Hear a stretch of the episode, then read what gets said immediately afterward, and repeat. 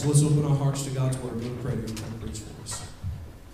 Well, somebody say amen. Amen. I tell you, great worship tonight. I uh, I love a worshiping church. I just um, let me just tell you, this isn't going on everywhere in the country. Right. Right. It's just not. Just go on vacation and pick out a church, and you'll come to the realization that uh, what the kind of worship that we experience tonight. Uh, it, it just, it just, it just is not there. Right. It's not, and, and it's very special. And um, I'm a very emotional person anyway. And uh, you start cranking those songs out, and I get a little Bapticostal. I'm sorry. I just, it's just who I am. I don't hide it. I don't try to be somebody I'm not. I'm just a very worshipful person. And. Yeah. Just thankful for what God's done for me. Yeah, amen. He is a great God. Yeah, amen. He really is. Ephesians chapter four tonight. My wife and I got to uh, spend some time with uh, Brother Reese and his sweet wife uh, for uh, a meal today. And um, I don't know. I, I know I don't have to tell you this. Um, But you got a gold mine right there. Amen. And um, I'm telling you, um, those two combined with these two, um, the sky's the limit for Lighthouse Baptist Church. And uh, you parents of uh, teenagers, uh, rest assured uh, that they are in good hands. And that um, God's going to do some wonderful, wonderful things uh, in the youth ministry here at Lighthouse Baptist Church. Well, it is good to see you again tonight. Um, I know your pastor does not, and I certainly do not take it for granted uh, that you are here. I'm sure, as your pastor said, some of you came straight from work. I saw our brother in back back in there just a few minutes ago, chowing down. And, uh, you know, Uh, you, you always want to have a, a happy man in the service, and so I'm glad that, that he got fed. That's always a good thing. But uh, we don't take it for granted that you're here tonight, and uh, I trust that the Lord will, will do a good work. Um, I want to encourage you again to uh, make every effort to be here on uh, Wednesday night as we um, do our best Uh, to learn how to get through what we'll never get over. Uh, many of us have, and all of us will eventually deal with tragedy. Uh, it's just part of living in this fallen world. And it can be devastating. I'm not going to pull any punches with you. It can, it can rock your world. Be very, very devastating. But listen, it doesn't have to be destructive. That is, it doesn't have to destroy everything else that is good and right in our lives. And with the Lord's help, we're gonna uh, we're gonna try to learn how we can get through it. Now, last night we we talked about letting the Spirit of God shine the light of God's Word into the deepest, darkest crevices of our hearts and highlight things that maybe we didn't know were there. Or maybe, maybe we did know they were there.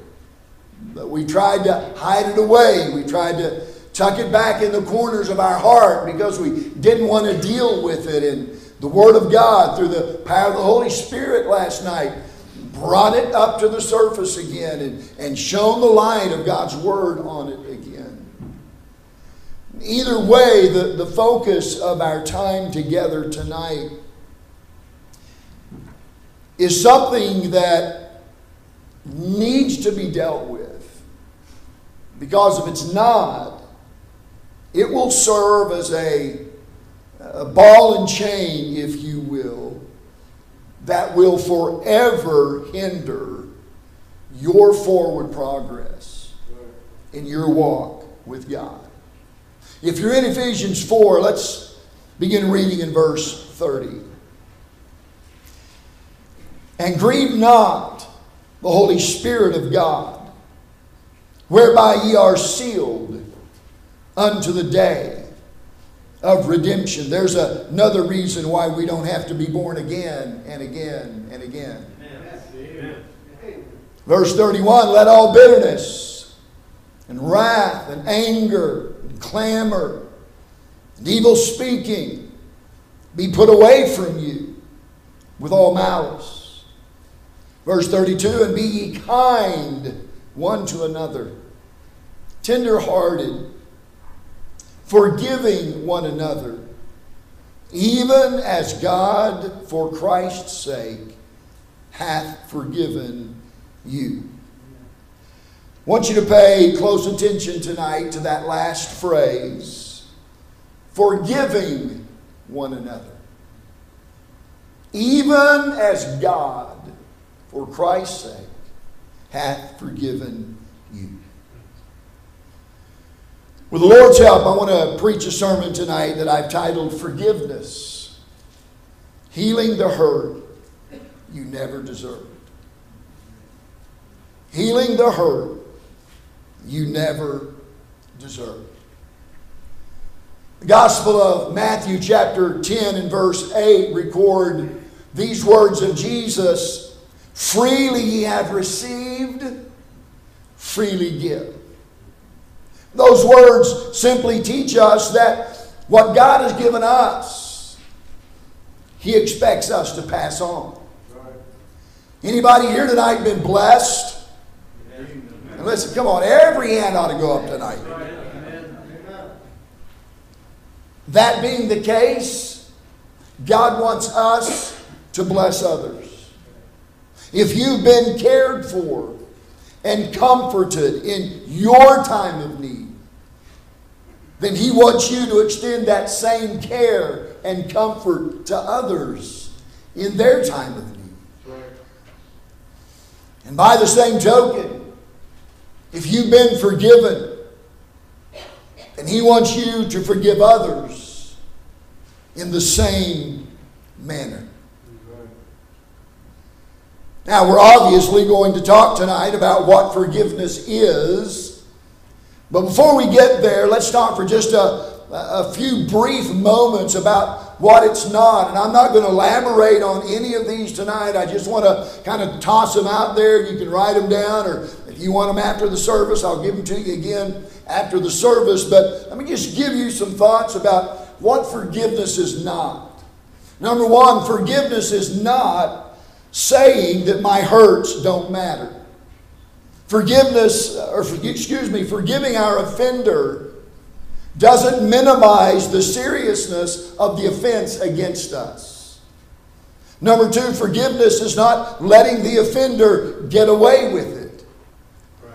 If someone wrongs us, listen, he or she is answerable to God. Yeah. Right. And He will deal with that person in the right way. Number three, forgiveness. This is a big one. Forgiveness is not forgetting. Unfortunately, some people think that if they can't forget about the offense, then they haven't forgiven it. But think about this tonight.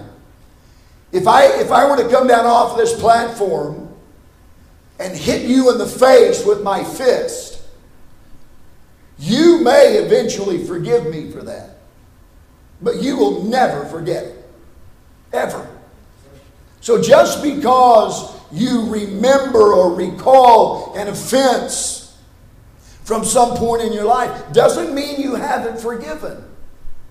Number four, forgiveness is not a weapon.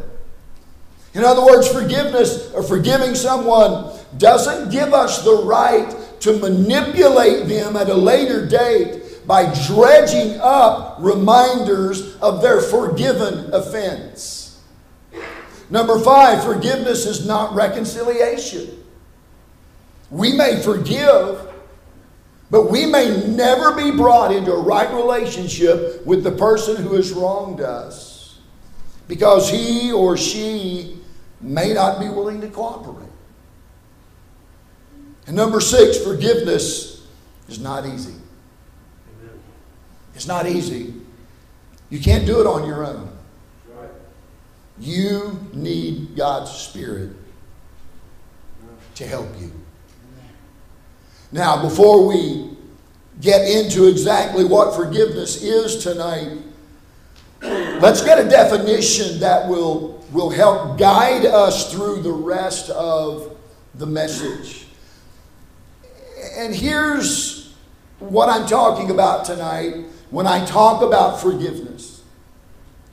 I'm talking about a decision to release a person from any obligation they incurred when they hurt you. Let me say that again. It is a decision to release a person from any obligation they incurred when they hurt you. In other words, they no longer owe you an explanation. They no longer owe you an apology. They no longer owe you repayment. They no longer owe you anything because you are releasing them from everything. We're hearing a lot of talk right now about forgiving student loan debt.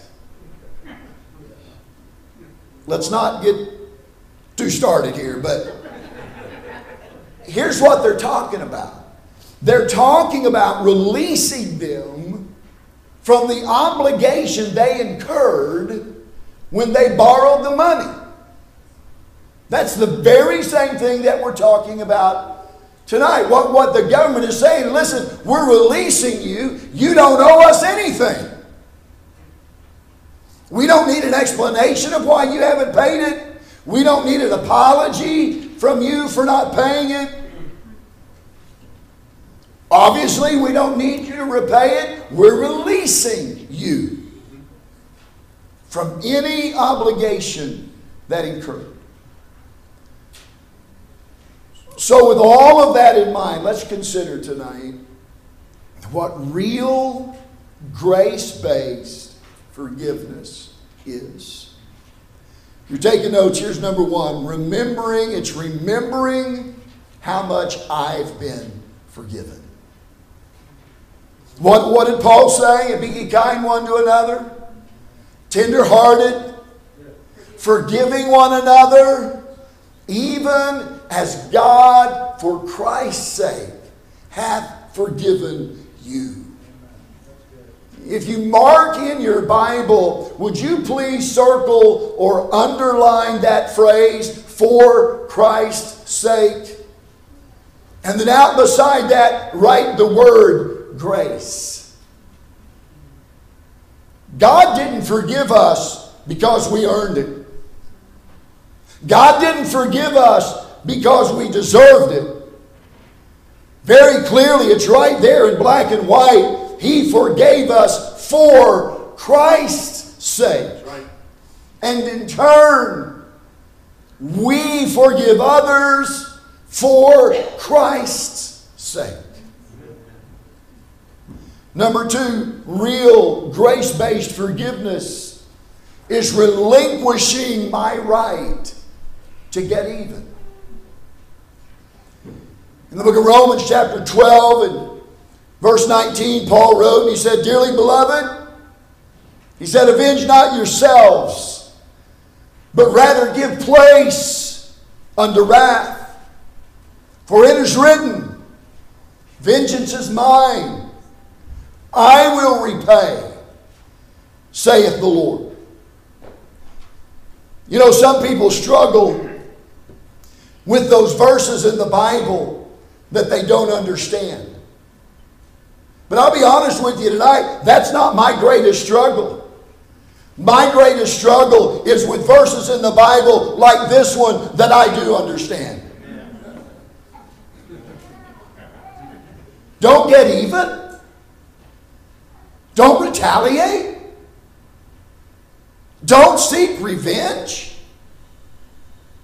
Don't wish harm to those who, who have hurt us. Then what am I supposed to do? Forgive. Well, that's not fair. Who said anything was fair about forgiveness? There's a word for fairness. It's justice. Justice is fair. Forgiveness is grace. We don't deserve forgiveness. Every one of us here tonight deserves justice. But my, aren't you glad tonight that God doesn't deal with us in justice? None of us would be here, preacher, if he did. If, if, if God, well, I just want what's coming to me. Eh, you really don't. You really don't. Because listen, if all if we got what we've got coming to us, it'd be hell. That's the bottom line. That's justice. That's right. That's what we deserve for our sin. Putting Jesus on the cross, our being in hell would be justice. Listen, I'd rather have God's forgiveness than his fairness any day. And isn't it interesting how we always want justice when it comes to others? But when it comes to us, we always want grace.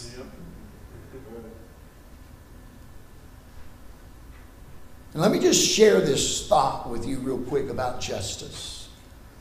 Forgiveness, please get this, forgiveness doesn't diminish justice.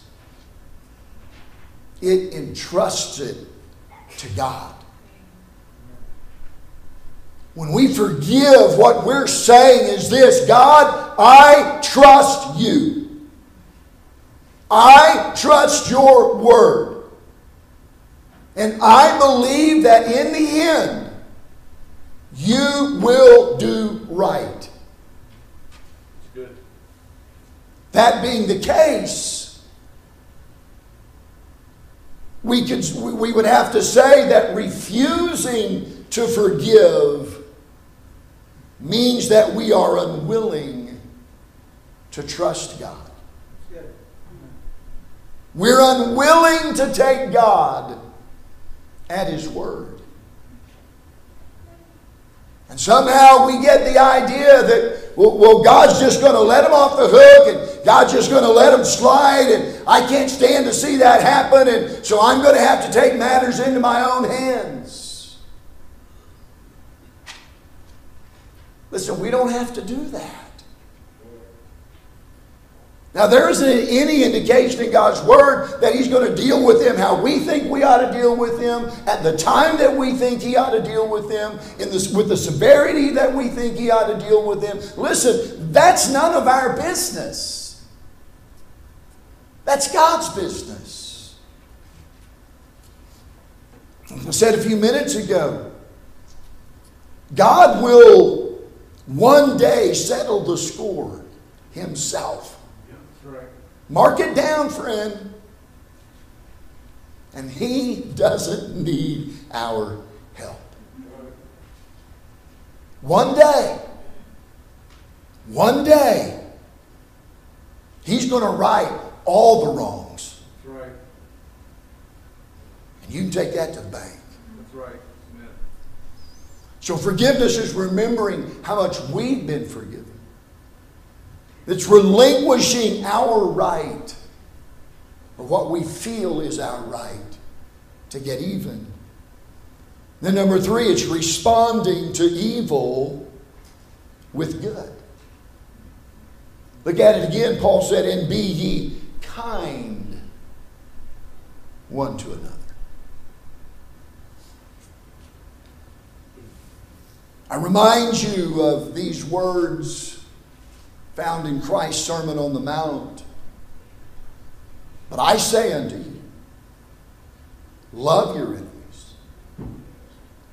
Bless them that curse you. Do good to them that hate you. And pray for them which despitefully use you and persecute you. Remember, forgiveness is the decision to release a person from any obligation they incurred when they hurt you.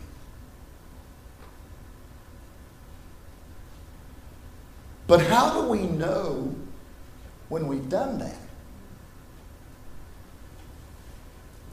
How, how, how can you tell if you have genuinely forgiven someone? I would say that is when you can do good to them and pray for them. Do good to them and pray for them. Now, it's not lost on me tonight that that is a very, very high standard. As a matter of fact, my friend, it's so high that you can't do it. I can't do it. But God can do it through us. Amen.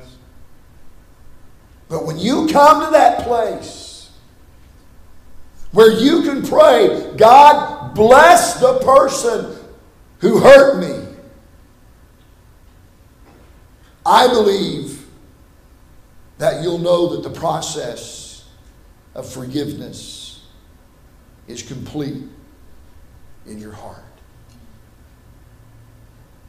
Which brings us to one more thought. Forgiveness is remembering how much we've been forgiven. It's relinquishing our right to get even. It's responding to evil with good. And then here's really where I want to hone in for a, a little bit tonight. It's repeating the process as long as necessary. Repeating the process for as long as necessary. For the next little bit, I want to talk about two things. I want to talk about the point of forgiveness. And then I want to talk about the process of forgiveness. The point of forgiveness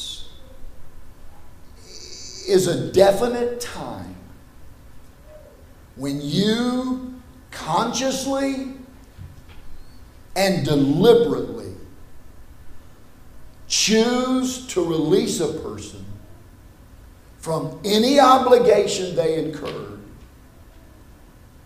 when they hurt you. My friend, perhaps the greatest The greatest moment for you during this revival will be tonight when you do just that. When you consciously and deliberately release whoever it is from any obligation they incurred when he or she hurt you. At that point, you're not looking for vengeance. You're not trying to get even. You're not wishing for bad things to happen to them. And you're not focusing on their failure. At that point, You're done with all of that. You hear me? Yes. You're done with all of that. Because you have released them. Again, it is a conscious, deliberate moment in time. We talked Sunday morning about, uh, about how our spiritual birth is a, is a deliberate and, and, and rememberable point in time. And I'm telling you, when you come to the point of forgiveness, it will be every bit as memorable as the day you got saved. Yes. Yes. So I'm telling you, there is life-changing power in forgiveness. So we have the point of forgiveness. We, we okay tonight? Yes. All right. Yes. Now let's talk about the process of forgiveness. At the point of forgiveness, you say, I choose to forgive you. You say, man, that's hard. Well, it's going to get harder. Because through the process of forgiveness, you learn to say, I will treat you as though it never happened.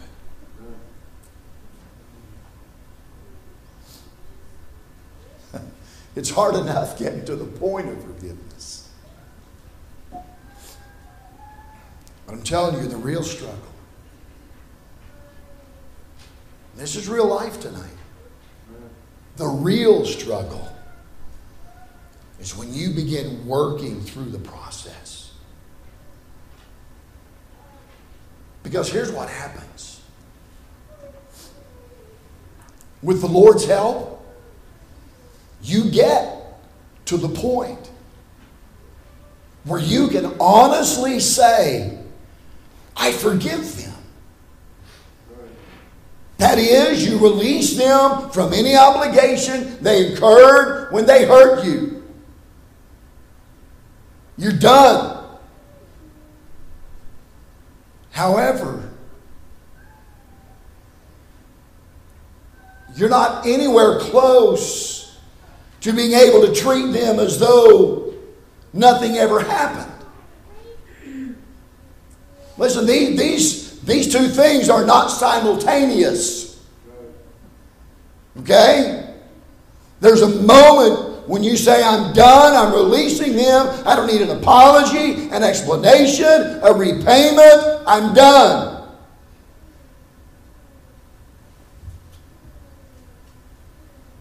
And then you go to Walmart. And there they are. Ah! Sorry, bro, didn't mean to wake you up.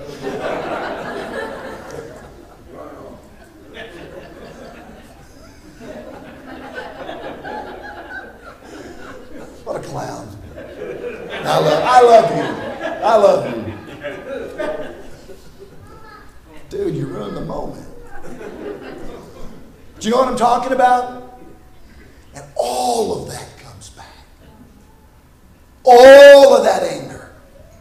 All of that hurt, all of that bitterness, all of that desire to wrap your hands around their neck and just choke the life out of them, it all comes back.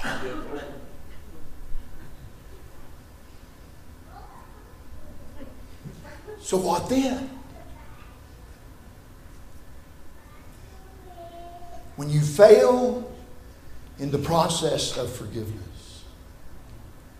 you go back to the point of forgiveness. You go back to that moment in time. That Monday night in June, when on your knees before God, you said, Lord, I'm done. I can't do this anymore. God, I, I, I release, I, I'm releasing them. I want to get on with my life.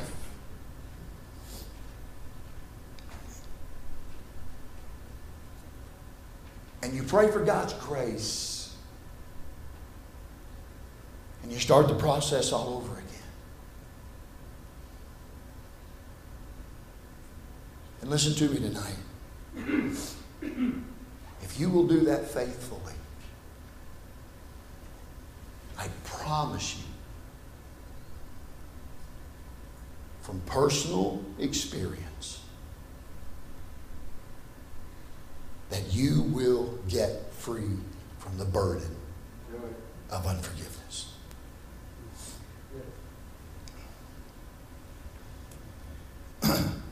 Katie and I enjoyed a, a wonderful, wonderful ministry as the pastor and pastor's wife of Fellowship Baptist Church. I've never known another church. I was saved there as a bus kid. I joined the staff in eighty-one. I, I, I served in the ministry as a staff guy until two thousand. And then I assumed the pastorate in two thousand and pastored for twenty years. I've not known another church. Amen. I don't know what it is to, to be a member of another church or to minister in another church on a full-time basis. I don't know.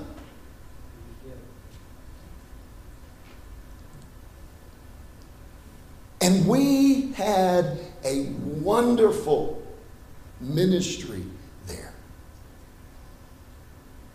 Pastor Bruce, we got to lead some of the kindest, most supportive, forgiving, loving people God ever created. Amen. At times, and we've talked about it, at times, it's almost embarrassing. We felt like God's pets. I'm serious, because He was so good to us.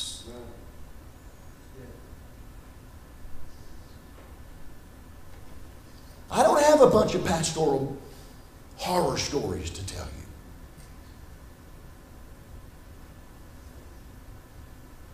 And in all honesty, there was only one really bad incident. But that one caused us enough heartache and heartbreak for a lifetime. I'll not go into all the, the details tonight, but it happened at the hand of a, a deacon and his wife. What made it worse was I was his youth pastor. She was a pastor's daughter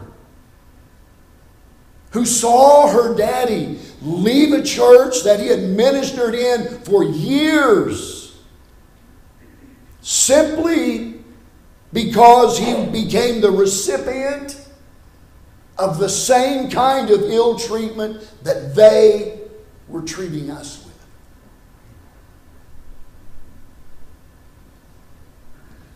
Outside the death of our son,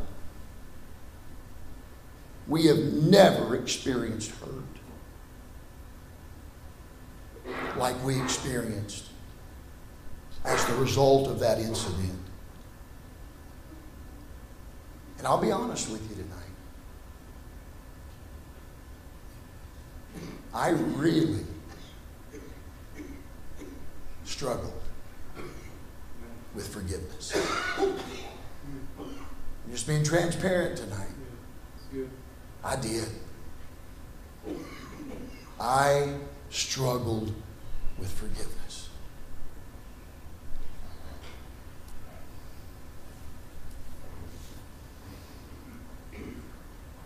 But I remember very clearly, very clearly, the afternoon in my office. I was sitting behind my desk. I had a high back maroon chair here and an end table and another high back maroon chair right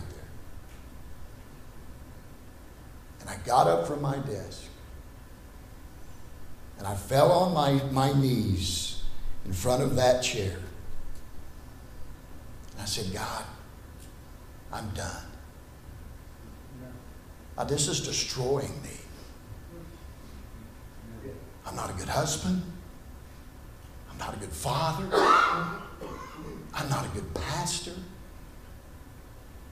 I am eaten up with bitterness and hate and anger and unforgiveness. And God, right now, the best I know how, I'm telling you, I'm done. They don't owe me anything. I just want to get on with my life.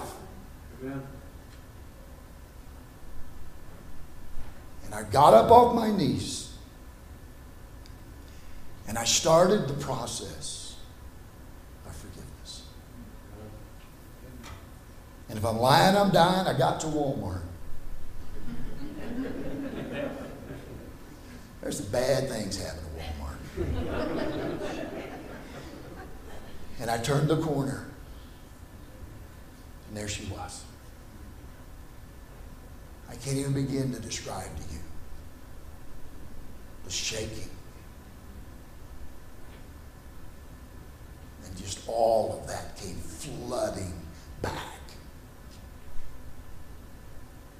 And so I went back to my office and I got on my knees.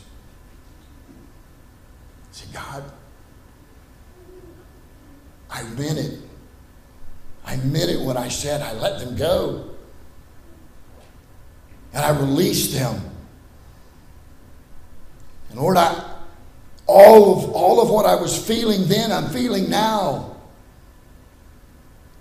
God, help me. Please, I'm done with this. I can't live this way. I spent some time there on my knees before the Lord, recalling that moment just a week or so previous to that, that I had released them.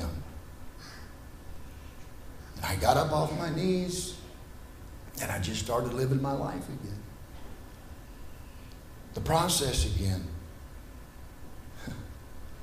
And then Katie and I are out eating. And then they walk. Instantly sick at my stomach. Just the sight of them. I hope you're okay. I'm just being honest with you tonight. Just the sight of them nauseated me. And I'll be honest, it wasn't so much what they did to me as what they did to her. You can do anything you want to to me. She'll leave my wife alone.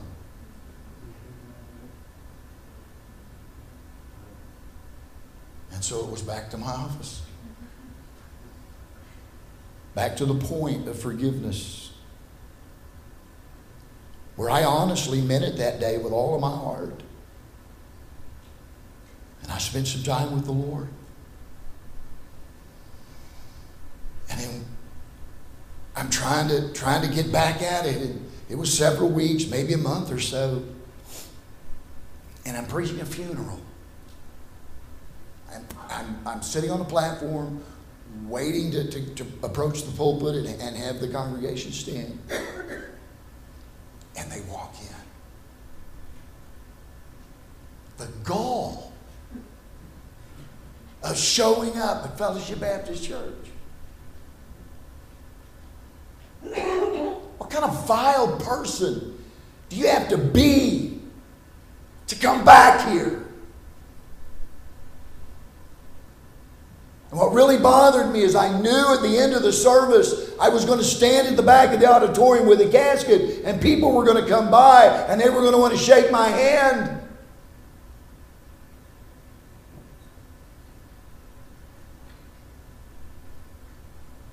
And he had the audacity to extend his hand.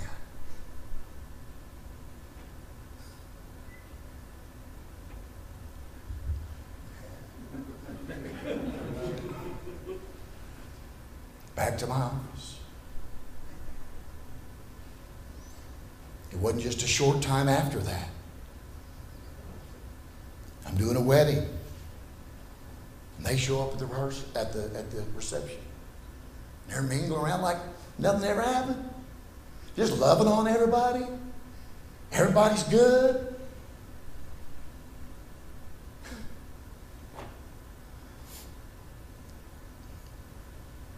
And so here we go.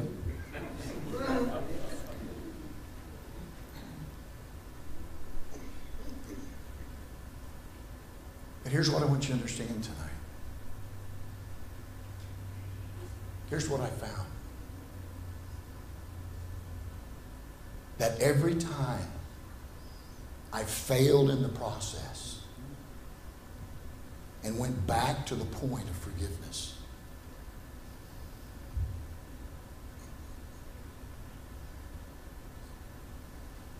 every time I was a little farther down the road. Does that make sense? Every time, preacher, I was a little farther down the road. And honestly, if I'm lying, I'm dying. If they walked through those doors tonight, I would be okay. Amen. Amen. I would. She'd be okay. Because since then, our paths have crossed. They were at Transition Sunday on August the seventh of twenty twenty. They watched me walk out of the pulpit and watch my son walk into the pulpit. Amen. And you know what? It was okay. It was okay. Because the process was complete. It took some time. And there was a lot of failure. And I'm, I'm not some kind of super Christian. I've just, I've just borne my soul to you tonight. To tell you that what I'm teaching you tonight is born out of personal experience. But I'm telling you, you can get there. You can get there with the Lord's help. Well, that's, that's all well and good for you.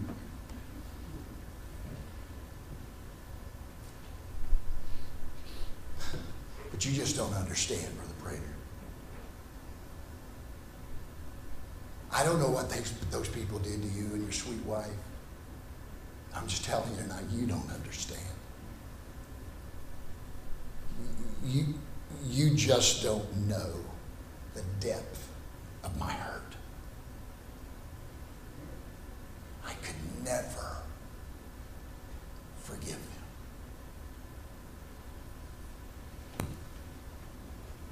And if that's what you're thinking tonight, you're right.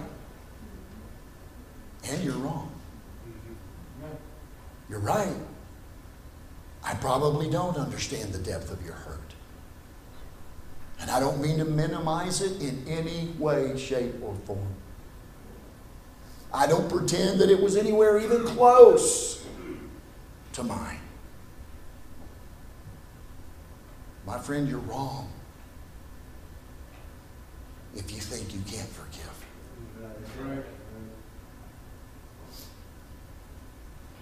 I want to show you.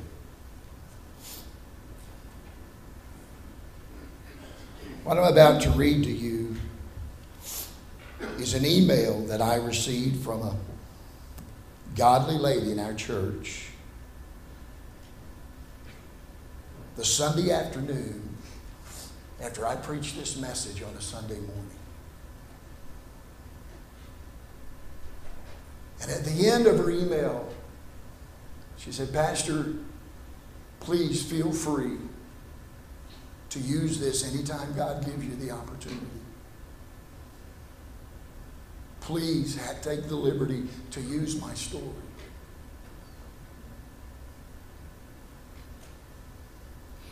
Her email began like this: "Everything went south when I turned eleven years old." She then continues to write, "Up until then, I guess my life was okay. My family was dysfunctional, and I knew that. My mom was a teenager when I was born, having been seduced by a much older married man. As a single mother, she didn't have the experience to survive on her own, so she did what she thought was best. She married. The only problem was she married a drinker. Her family and friends warned her, but she said that she loved him and could change him. So I got a daddy and some more siblings over the course of the next few years.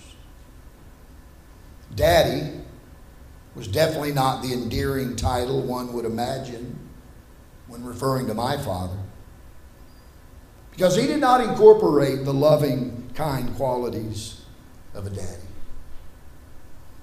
Instead, he drank, cussed, physically abused my mother, and verbally abused us kids. Then, when I was around eleven, verbal abuse became the least of my troubles. I was awakened one night by the smell of alcohol and the hoarse whisper in my ear, 'Don't tell Mama.' What followed is something I care not to describe. In my adolescent heart, the abuse I was subjected to fostered a deep set of very complicated feelings: anger, confusion, fear, anxiety, and frustration, to name a few. The disgust I had for my dad grew and festered inside me until it was like a malignant tumor engulfing my soul. It permeated every area of my life. When I was in my late teen years, I accepted Jesus as my Savior. But I did not deal with my anger from a biblical perspective, and the burden and shame I carried inside would take its toll over the next ten to fifteen years. I married, had children, but I never told my husband about the abuse. The hatred and shame I felt still gripped my heart." She says, "Unforgiveness is a hard taskmaster. I began to have physical health problems. I couldn't sleep at night. I had to have surgeries. I was falling apart. My marriage was in trouble. I feared that my husband would hurt our children the way my dad had hurt me. My husband could sense that there was something wrong, but I couldn't verbalize my feelings. A wall went up between us. I was an emotional basket case. Fear, hatred, and anger were growing bigger and bigger in my heart. Then, by the grace of God, I finally realized that the anger and hatred I had in my heart was not hurting anyone but me. As I began to grow closer to the Lord and to live in His Word, a thawing began to happen in my heart. I began to heal. God's word became my closest friend. And a fountain of grace began to flow over my wounded soul. Eventually, I was able to share my story with my husband. Our relationship began to improve. And more than that, my feelings for my dad began to change. It is truly a miracle from God. But the hatred I felt for him began to melt. I started calling Dad on the phone from time to time. I could even visit and not think constantly about the past the whole time I was in his presence. Alcoholism and a wasted life took their toll, and Dad's health began to fail. I was able to stand by his hospital bed and hold his hand and even ask him if we could pray together. He was able to share his conversion experience and talk with me about heaven. As a little girl, I didn't have the kind of daddy I could hug or cling to or depend on in times of trouble. But recently, I've been able to walk alongside my frail, elderly dad and chat as if there wasn't a care in the world, and honestly know that there was no longer any anger in my heart, and that the past is in the past. And she closed with this: my heart feels at peace. Forgiveness can happen.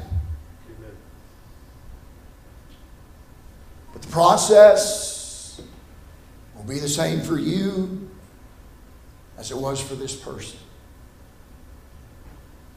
You get closer to the Lord. You live in His Word. And you grow in His grace. Amen. Now let me ask you tonight, whose face has been in your mind's eye throughout the course of this message? Your mom? Your dad? A sibling? A once close friend? Maybe it's your wife or ex-wife or your husband or ex-husband. Could be one of your in-laws, or one of your children, one of your stepchildren. How about a coworker, or a boss, or another church member, or church leader?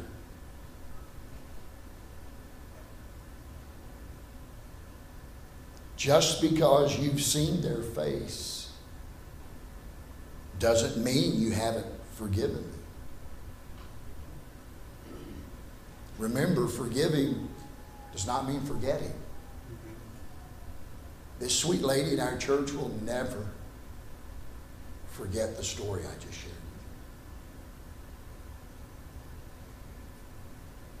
What's important tonight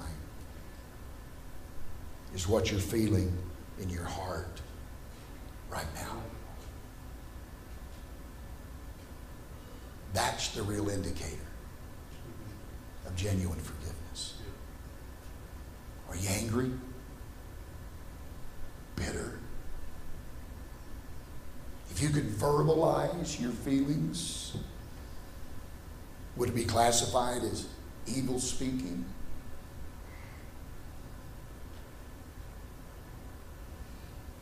You realize tonight that those things not only hurt you, but according to our text, they also hurt the Holy Spirit.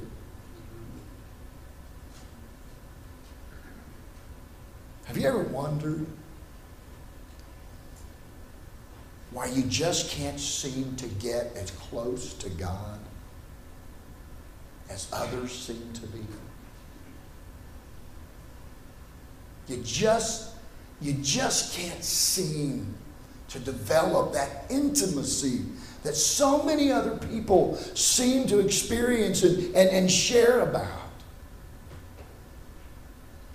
It very well could be because of a spirit of unforgiveness.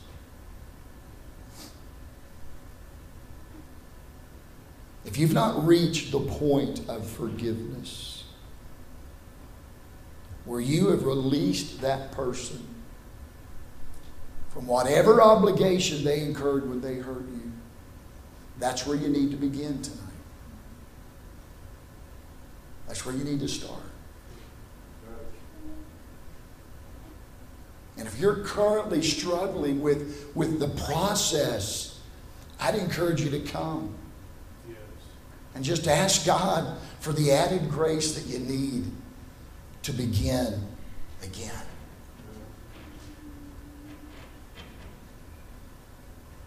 Because the spirit of unforgiveness, it's not hurting them.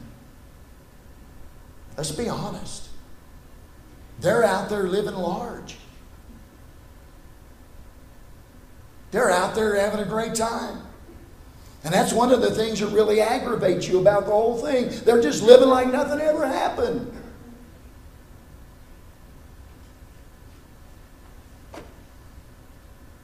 You look on Facebook and there they are.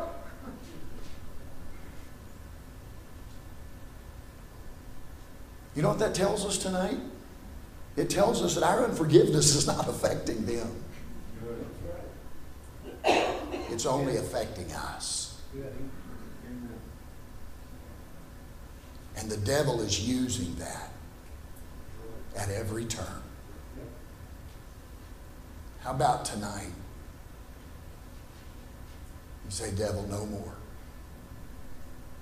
No more. I'm releasing them. I've got to get on with my life. Every head bowed and every eye closed.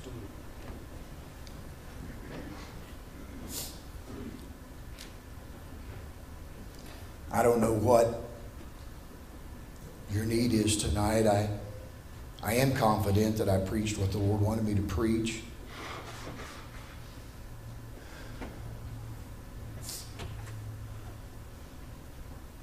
There may be somebody here tonight, and really what you need is forgiveness. Because you've never received Christ as your Savior. And, and so tonight, all of this needs to begin with you saying, God, I'm a sinner, and I need you to save me. And for my saved friends here tonight, just do what God leads you to do.